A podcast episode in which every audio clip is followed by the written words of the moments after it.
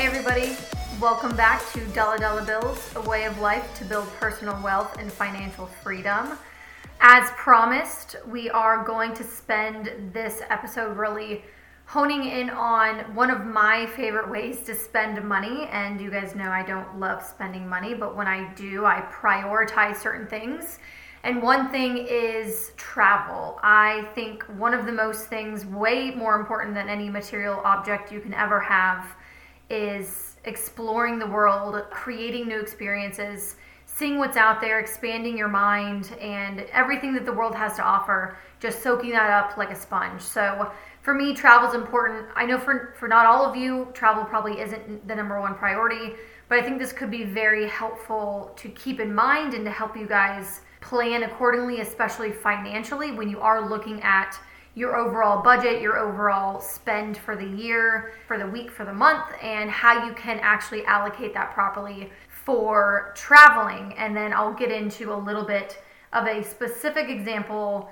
It's a, a bit different than travel alone, but it had to do with our destination wedding, which we just came back from a couple weeks ago, and, and kind of where where we were a bit blindsided, and I'll give you some specific numbers and how we handled it to help you guys maybe prep for any future big events that, that you have going on. So one of the tips that, that I really want to hone in on here is you need to, again, as I'll, I'll continue saying, as we as we talk about specific topics, they all kind of circle back to this idea of you guys have to have a budget, right? You have to understand what your budget is, whether that's on a monthly basis, on a yearly basis.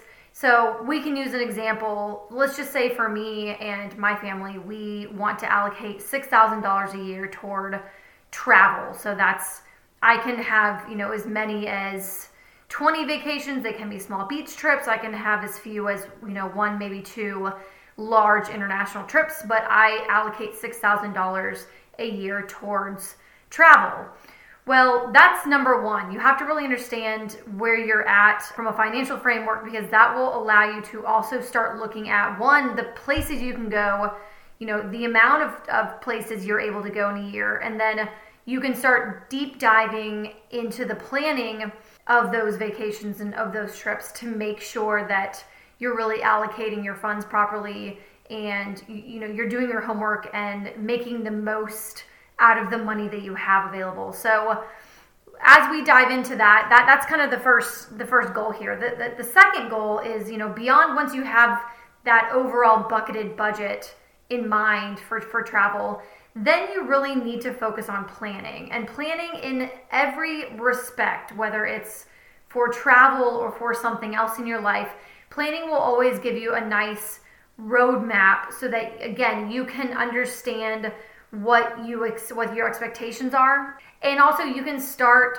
doing some research and doing some deep diving into where you want to go. So for example, let's say you and your family really want to go to Italy. Let's just say you have kids under a certain age and walking is is maybe the only way to go, and you know you don't have the ability to take, you know, strollers and like other things that your kids might need. You know, maybe you have to take different modes of transportation that might cost more based on the type of travel you're going to have to do once you get to that country.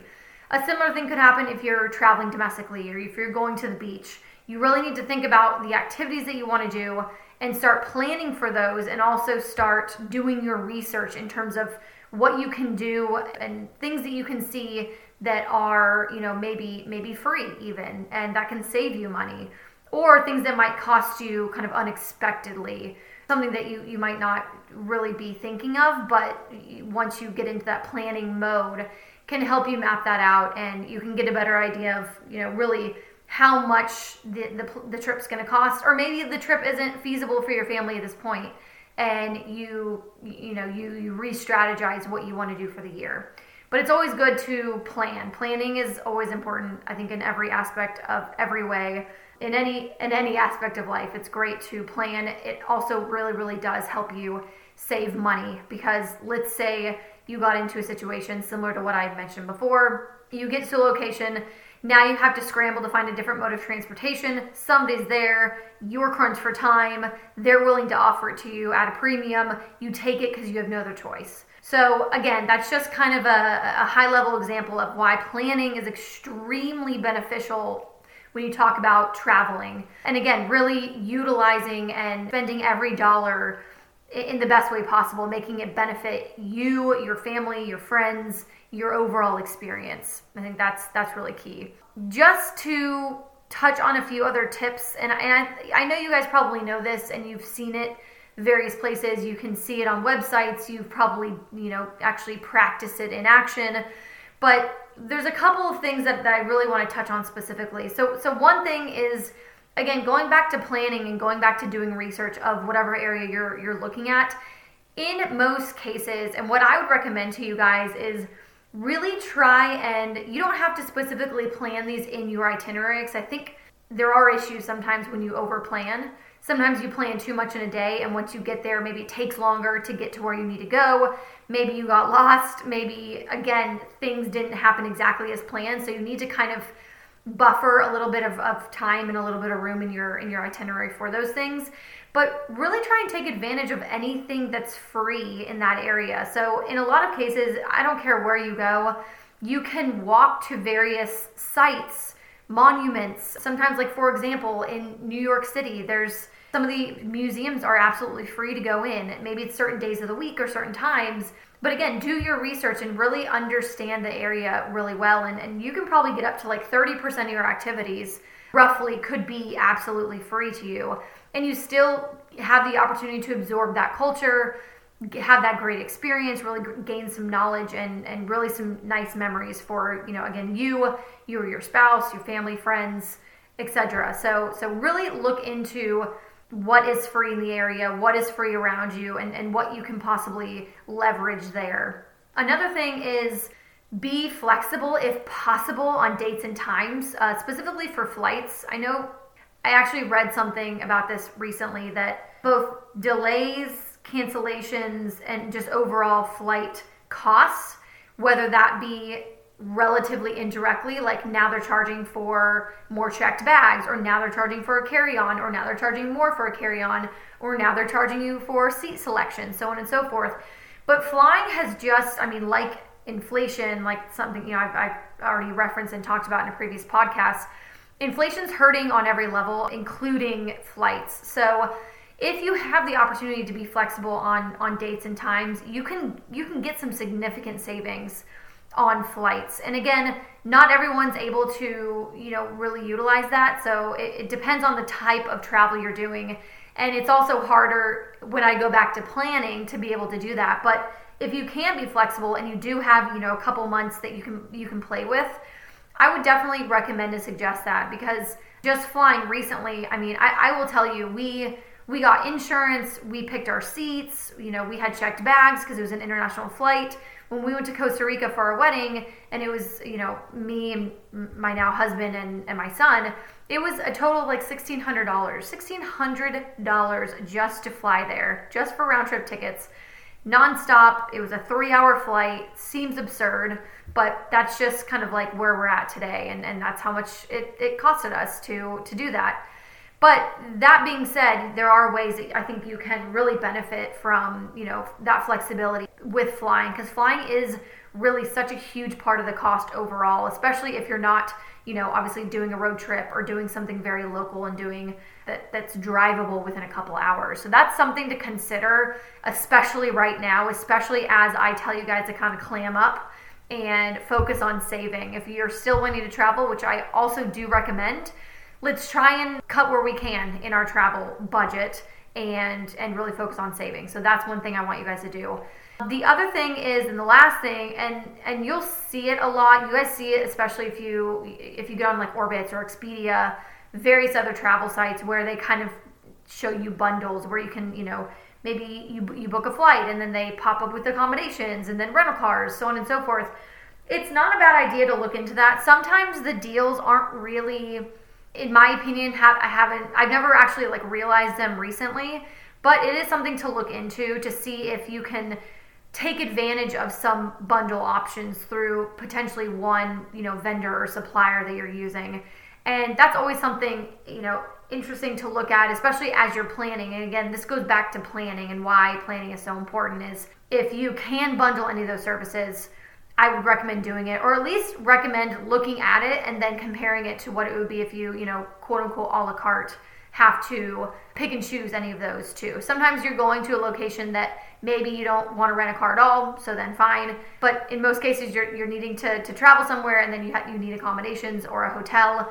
You can kind of lump those services together. Also, there are, and I and I know they've become much more popular in the last, you know, probably ten years or so, but, you know, traveling, not just going to like a traditional hotel, but maybe an Airbnb and, and different other options that are maybe not your, you know, traditional four-star, five-star hotel, where you can maybe save some money from an accommodation standpoint.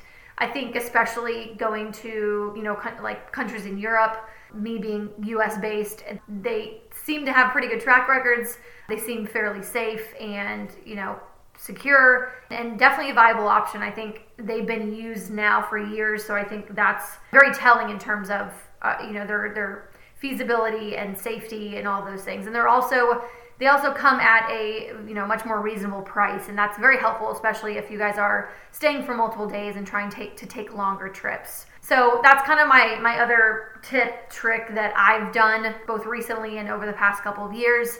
And I think it's something that's worthwhile to look into, again, especially as inflation has increased rapidly. And, and honestly, it's the highest it's been. And I think I mentioned it in a past podcast, about like forty years. So that's crazy. We, we really need to see where we can have our money stretch further, because it is just that our, our, our spending power is is hurting us right now. We're, we're not able to spend nearly as much as we can. Our dollar does not go nearly as far as it should.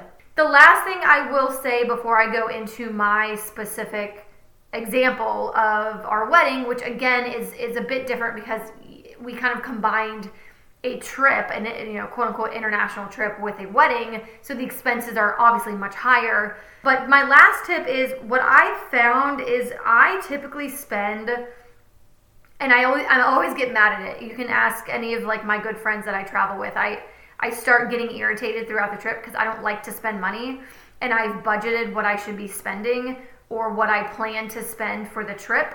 We always prepay for certain things, and then, you know, once we get there, we pay for food and drinks and so on and so forth, and it, sometimes activities and excursions.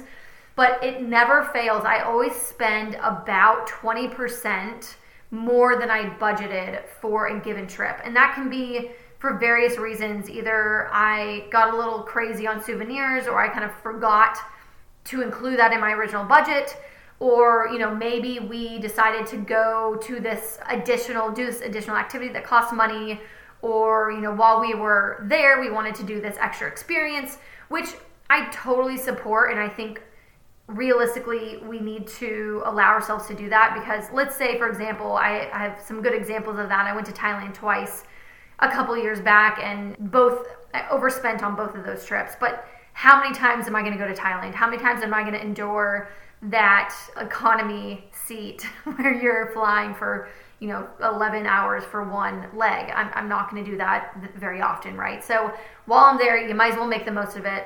But my tip to you guys is calculate that twenty percent. So whatever you have budgeted for a specific trip and whatever it's kind of coming out to be, add twenty percent to that. Take that out, that twenty percent out in cash, and that's your overflow. So you don't spend anything else. You don't go over that, but that, but then you have that literally in your back pocket, probably not in your back pocket, just in case, you know, there's pickpocketers, you're in a bad area, but you literally have that on you so that you can spend more on small things here and there while you're in the moment, while you're on your trip, while you're enjoying it with family and friends. And then you won't have the reaction that I do of, well, maybe you don't have that reaction because you just spend frivolously and you don't care, but I don't do that. And so I have the reaction of getting mad and irritated that I'm spending more money than I expected to spend on this trip. So that's my, my big tip for you guys is just carry twenty percent of that money on you, that extra twenty percent that you just, you know, you're going to go over because, you know, we're traveling and we're, we're spending and we're, we're living our best life. Take it with you, and then don't spend any more than that. that will help you kind of curb that twenty percent also. Keep it at twenty percent or less, hopefully. But also you need to make sure in the overall budget, you're budgeting with that twenty percent additional in mind. So just keep that in mind and use that for future reference and for future traveling. Lastly, what I want to end on is our wedding trip. So it was, I mentioned it to you guys in the beginning of my podcast history. So it was one of my, what I considered goals in my New Year's resolutions. And you, you can go back and listen to that podcast if you want. I think it was the second one I ever put out. But one of the big goals that we had was a wedding, obviously. And, and weddings, whether they are domestic, whether, whether they're local or destination or what have you, even eloping, costs money. And so just so you guys are aware, I had budgeted, I think it was like, I wanted the whole wedding, everything included. I'm talking dress, I'm talking tux, I'm talking alterations, I'm talking flights, hotel, uh, you know, everything. Ceremony, flowers, chairs, tables, food, cake, booze, everything to be around twenty thousand dollars. That was my, that was my end all goal. We ended up coming in, and, and again, I tried to lower it as much as possible, knowing that we were going to spend more once we got there. So the my when we left the United States, our current budget was at like, I think it was like sixteen thousand two hundred dollars, something around there. So we get on site, and not only, not only did my fiance at the time, husband now, Uh, he loves music, and he's the he's the spender of the family, if you guys didn't didn't catch on to that. So he wanted to, once we got there, he wanted to upgrade the D J stand. He loves he loves music. He wanted to he wanted to update a few of the things, or up, upgrade a few of the things rather.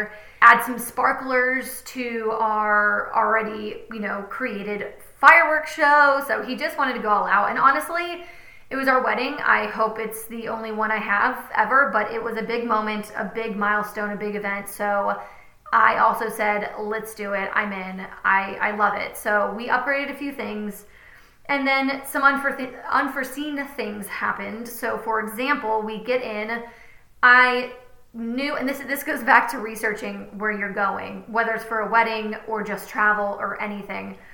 What I had realized just weeks before is that we were going during winter time, right? Because of the, the, the side or the location of Costa Rica versus the equator versus us, it's flipped. So our summer, their winter. So their winter time, which is also kind of weird, is also their wet season. So it was super wet, lots of rain. But what I had thought was going to happen was it would rain for thirty minutes and that would be it for the day. Maybe rain for an hour, that would be it for the day. What actually ended up happening was we we get in on a Saturday, and there is a tropical storm.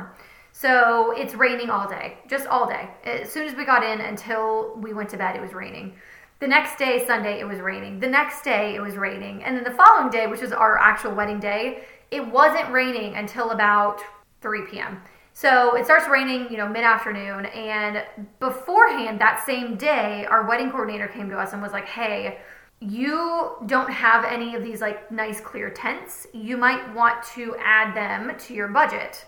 They're twelve hundred dollars, and of course, we didn't know this at the time, but we needed two of them. So, you know, not only did we upgrade a few things for, you know, probably like fifteen hundred to another two thousand, we also added that to our our budget, and that actually saved our our reception. So I will say I am so thankful that we decided, I, I didn't want to do it, because if you know me at all, I didn't want to spend another dime, because we were already spending a lot, in my mind, a lot of money. I, so I didn't want to do it. I didn't want to commit to the tents, but I, you know, I, I we ended up doing it, and I'm so thankful that we did it. So once we were at the reception, I was so thankful. That was the only thing that actually didn't get rained out, honestly, out of all of our events that we had, including the ceremony. That was the only thing that didn't get rained out, and it was magical, and it was perfect. So at the end of the day, we went over our budget by about four thousand dollars. So I was not happy about that, but I knew that we had the money to do it. We had budgeted for obviously less than that, but I increased that cushion to like over twenty-five thousand dollars just in case we really needed to spend spend that money. So I'm glad that I did that. Again, it's it's more it's more than it was more than twenty percent, but it's it says, since it was a one-time event, a one-time thing, I'm okay with that. And again, because we have been in the habit of saving and building up our savings to support this wedding, we had the money to do it. And honestly, this is where, you know, not only your emergency fund, but excess savings and excess cash matters. And that's why it's so important, because the things in your life that matter and where your budget might go awry, this is the time when you want to use that money. You also want to have that money if unexpected things come up. Like, for example, recently we had issues with our A C. Well, I'm in Texas and it's been one oh seven like every day for the past week. And it probably won't be getting out of the hundreds anytime soon. So again, this is why it's so important that, and I always circle back to both budgets and also having excess liquid cash on you that you can have in case of emergency, or to kind of build in when you have, you know, travel or other big event expenses that come up and that are that are a bit unexpected. So I'm going to leave it here. Uh, I just wanted to, to touch on this because it was a real important day and event for us, and it it worked out so perfectly. It was a little more expensive than I than I wanted to spend, but all, all in all, I think other than that, it, it was amazing and magical and perfect. And I was excited to share it with you guys. Excited to also share the financial history and background, because not everyone knew what was going on. And honestly, I'm sure these things happen to everybody during their wedding. I know from a from a from a friend's standpoint, hearing of other people's weddings, budgets always go out the window, right? So, but if we can kind of keep them contained and then also manage the budget where we have that excess to enable us to to use it whenever we need it, then you're golden and then you're good to go. And in the meantime, with inflation, save, save, save. Let's look at our budgets, see where we can cut down, and then we'll leave it at that. Thanks, guys. As always, remember, respect yourself by respecting your money. We'll talk soon.